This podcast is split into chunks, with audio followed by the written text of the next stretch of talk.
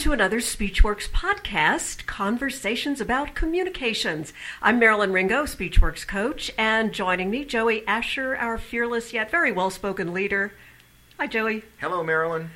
And, well, every day in our business lives, we are trying to persuade people to do things. Our boss to approve a budget, our colleagues to buy into an idea, a prospect to buy our product. Business communications is basically all about persuasion. We're trying to get people to do stuff that we want them to do. That's right. And our guest, Jay Heinrichs, has written a new book about persuasion, and he has concluded that to be truly persuasive, we need to study the ancient art of rhetoric. He is resurrecting rhetoric. His book is called Thank You for Arguing What Aristotle, Lincoln, and Homer Simpson Can Teach Us About the Art of Persuasion. Jay Heinrichs spent 26 years as a writer, editor, and publishing executive before heading to the Northwoods of New Hampshire and devoting most of his time to rhetoric. Whatever for, Jay? But first, we're going to find out why you're so fascinated with rhetoric. Uh, but first, we want to know what is rhetoric? Remind us what rhetoric is. Well, Marilyn, uh, rhetoric is essentially the art of persuasion.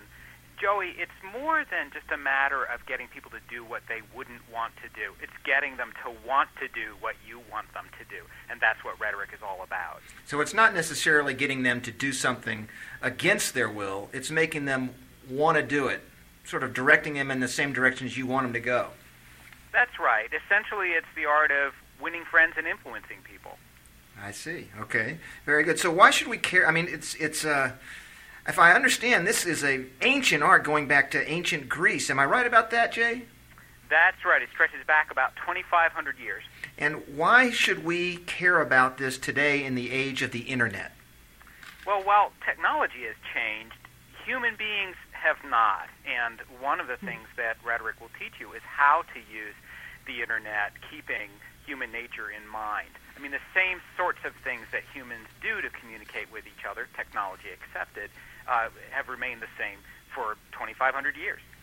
But when, when we hear rhetoric, and especially the ancient Greeks, we think of standing up in front of people orating. It's, it's much more than standing up and giving a speech. That's absolutely right. While, while speech is important, and I'm, I'm disturbed at how little uh, schools teach students how to speak to one another, um, either one on one or in front of a crowd. Um, rhetoric does much more than that. It teaches you how to uh, write persuasively, how to give a PowerPoint presentation, uh, what to say in an email. Every form of communication that involves motivating one person to do something or a group of people to do things, uh, that that constitutes rhetoric. And rhetoric teaches you how to do that um, and make people smile after they do it. What what is your fascination with rhetoric? You you hold yourself up there in the New Hampshire woods after years of being in the biz and uh, and, and studied rhetoric. What what's your fascination? Well, I've been um, a professional wordsmith now for years, and um, I've always been a little bit frustrated that um, all the emphasis of my education and my professional training has been on sheer communication, on expressing one thing with another. And yet, as I got into management, I realized how, with all my skills of communication, how unpersuasive I was. I, it seemed as though uh, everything I proposed in the publishing companies I worked for would get turned down, no matter how well I expressed it. And I realized I was missing something.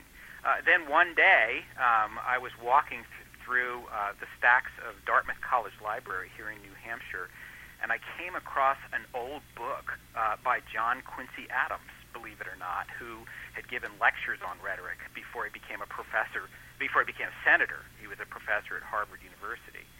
And, uh, and I found a whole new world open up to me, this ancient world of rhetoric. And instantly it seemed to apply to what I was doing. I started using the principles right away and found them enormously effective, not just in my work, but also in my marriage and in how I communicated with my teenage kids. Jay, could you give us a couple of examples of principles and uh, how they apply today? I can, and, and really for your listeners, probably I should talk about the three basics of uh, rhetorical appeals, as Aristotle put them. Uh, he said there were three ways to persuade people. One, through logic, which is what everybody thinks is the be all and end all of persuasion. uh, re- but uh, Aristotle, who virtually invented logic as we know it, said that there were two other ways to persuade people. One is through emotion, and the other is through what he called ethos or character, and that's your public image, what your audience thinks of you. And if your audience likes you and thinks that you're trustworthy, they're much more likely to be persuaded. So it's logic, emotion, and character. Now, to, to give you an illustration of how well character works, which Aristotle said was actually the most persuasive of the three appeals, um, I'll give you one example, and that is when you're proposing something at a meeting, one of the most effective ways you can do that is to uh, pretend, at least, that you were uh, you once believed your opponent's point of view or, or the contrary view of what you're proposing, uh, but that the sheer facts of the case and the overwhelming logic forced you to reach the conclusion that you came to. So, so, so for example, you you'd be in a meeting and you would say, you know, Marilyn, I really for a long time thought that you were absolutely right on this issue, and I and I believed it up and down, back and forth. But you know, as I considered it more and more, I started to be persuaded that something else was right. Is that sort of what you're getting about getting That's at? That's exactly right, Joey. You said it perfectly. And and you know what that proves is that you have, or at least makes your audience believe that you you're showing disinterest. Now that's a word that we know so little about. We actually use it wrong regularly. My own computer uses it wrong. It thinks that the thesaurus on my computer thinks that disinterest is the same as uninterest or lack of interest. What it really means is that you are beholden to no special interests, that you're independent.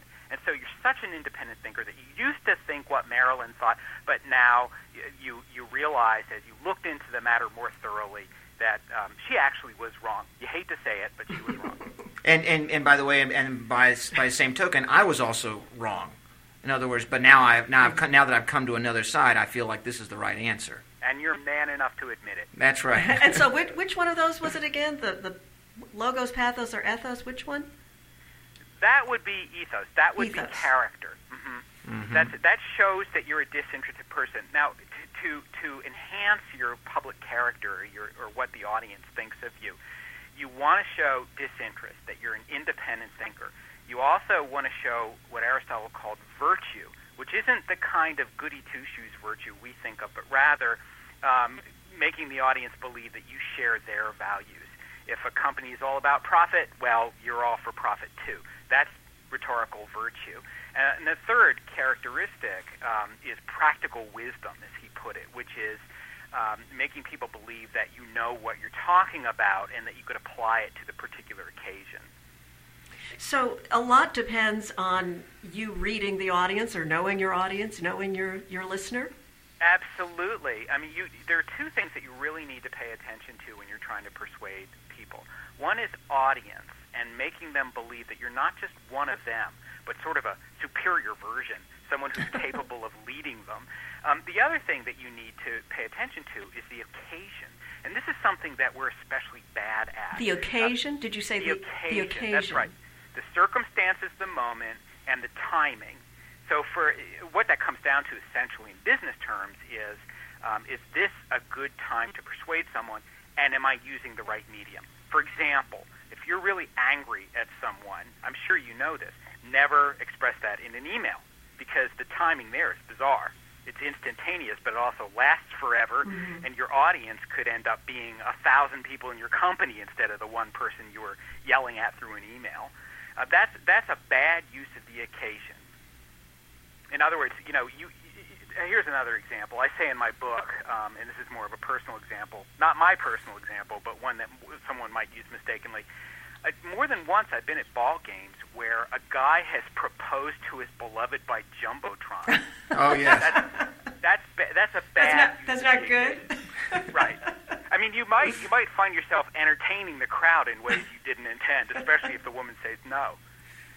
I see. Now, let me ask you this. One of the things that's, by the way, uh, Marilyn and I have both read the book, and for those of you who are listening out there, you got to get this book. It is a very fun read, and it has all sorts of interesting things. In particular, what I particularly liked that you brought into the book was all of these sort of modern day examples of the use of rhetoric. You talk about what we can learn from John Belushi in Animal House, of all places, or uh, the Eddie Haskell. Uh, I forgot. Right, the Eddie Haskell ploy. The Eddie what, Haskell what is that ploy. Eddie Haskell ploy. What's for the, Eddie? For those who are too young to remember Leave It to Beaver, Eddie Haskell was the, the suck up, basically, right? And, and Leave It to Beaver.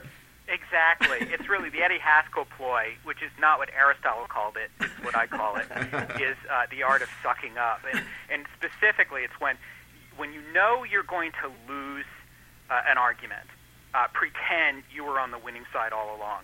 I see. So, for example, I mean, George W. Bush did this very, very well with the Department of Homeland Security, which no one remembers he actually opposed in the beginning. When he saw that the, the politics were uh, against him, he came out fervently for it and, and set it up very quickly. So the Eddie Haskell ploy is essentially sort of a sort of a modern uh, is, is sort of using the suck up in a in a in an effective way. What about uh, Homer Simpson? You talk that we can learn something from Homer Simpson. Right. Your title says, uh, you know, we, what we can learn from Aristotle, Lincoln, and Homer Simpson. We get the Lincoln and the Aristotle part, but Homer Simpson? Oh, Homer Simpson is my my god rhetorically. uh, he, he, the, the humor in that show comes from screwing up logic, and so if you watch and see just what makes it so funny in every episode, you're going to learn a lot about logic. Um, Homer Simpson is all about logical fallacies. And the interesting thing about fallacies is that people pay, in a way, too much attention to them, thinking that every fallacy is bad. In rhetoric, though, in the art of persuasion, fallacies can be good as long as you get away with them. So, for example, um, you know, you hear about uh, how the ad hominem attack is very bad. When you attack someone's character, that's very bad. Well, in persuasion, attacking someone's character is actually necessary because you want to bel your audience to believe that your opponent is not as trustworthy or knowledgeable as you are. This is So, also but but in but in, in in Homer goes way Homer Simpson that is goes way beyond that, and I I spent um, several years uh, spending far more time than I care to admit watching The Simpsons over and over again and writing down the fallacies they commit so hilariously. well, and this is also. It sounds to me like this is similar to what has made Yogi Berra.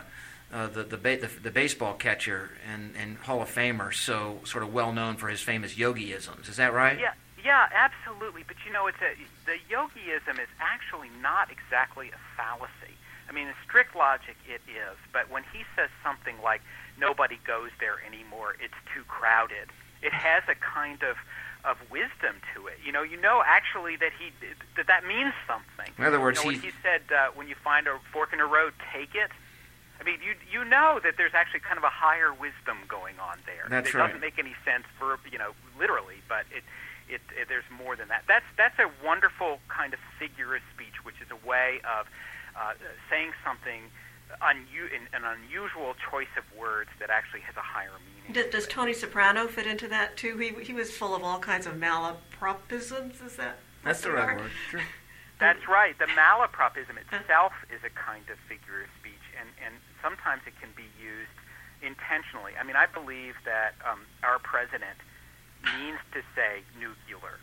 That, that that is actually, you know, he, he knows that how to pronounce it the proper way, but it appeals to uh, a very large audience of voters if he says it the other way because it makes him sound less than stuck up. And and he's a good the good old boy way of talking too. You mentioned that in your book that that that is a big part of his appeal and why he was elected.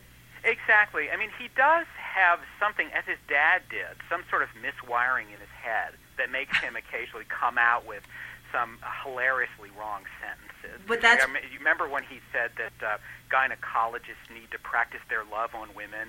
I mean, that that's almost a yogiism. I mean, but but at the same time, you, you know, he didn't used to sound like that. When he was running for governor of Texas, he wanted to make himself sound more educated. Uh, and if you look at clips, he actually speaks really quite eloquently. Uh, a lot of, uh, of these so-called Bushisms actually, I believe, have been intentional. They've won him a lot of votes.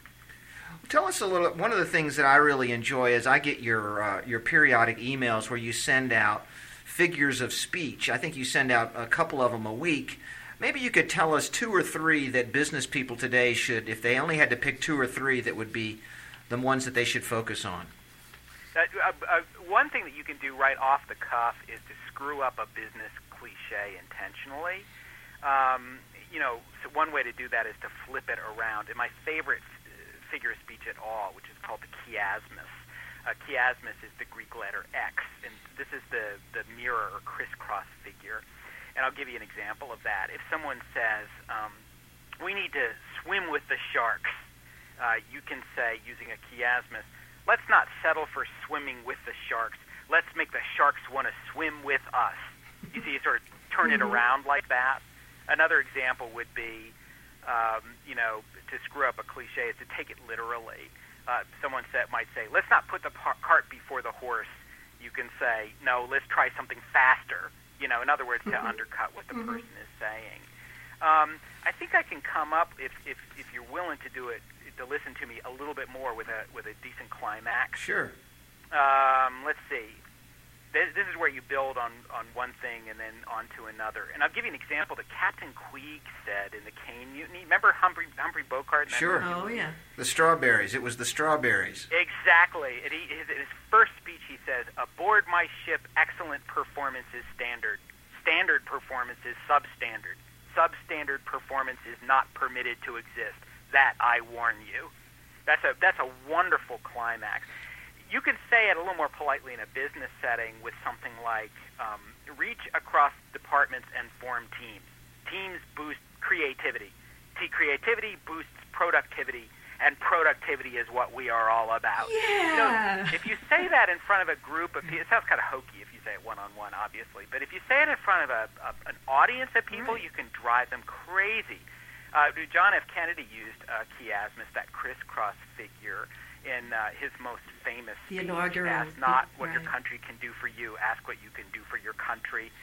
And it, it drove, you know, thousands of young people into the Peace Corps. And so that's just as powerful today in our in our business speaking, in our persuasive communicating than ever. That's We can use right. The ancients believed that figures of speech could actually act like a drug in making people Wow. see a reality that didn't exist or, or um, uh, suddenly have emotions that the orator wanted to give them. I'm not sure I go quite that far, but I've seen. Uh, I've seen figures of speech used enormously effectively by politicians or, or by, you know, great figures like Martin Luther King, and Well- it's amazing what they've done. And of course, it helps if you're delivering all of this rhetorical perfection really well. You know, the, your delivery style, which is which is uh, that's a subject for another podcast. I think it is. at this point. Uh, Jay Heinrichs, thank you so much for elevating what we do to a higher level, to the classic traditions of rhetoric, bringing those into the, the 2007 communications, persuasive business communications. Thank you for arguing is the name of his book, Jay Heinrichs, and uh, go, Go- out go out there and buy it. Go out and read it. It's a Go great. read it. It's a great book. It has great examples. Uh, we really enjoyed it. Jay, thank you for being with us. Thank you, Jay. Thanks, guys.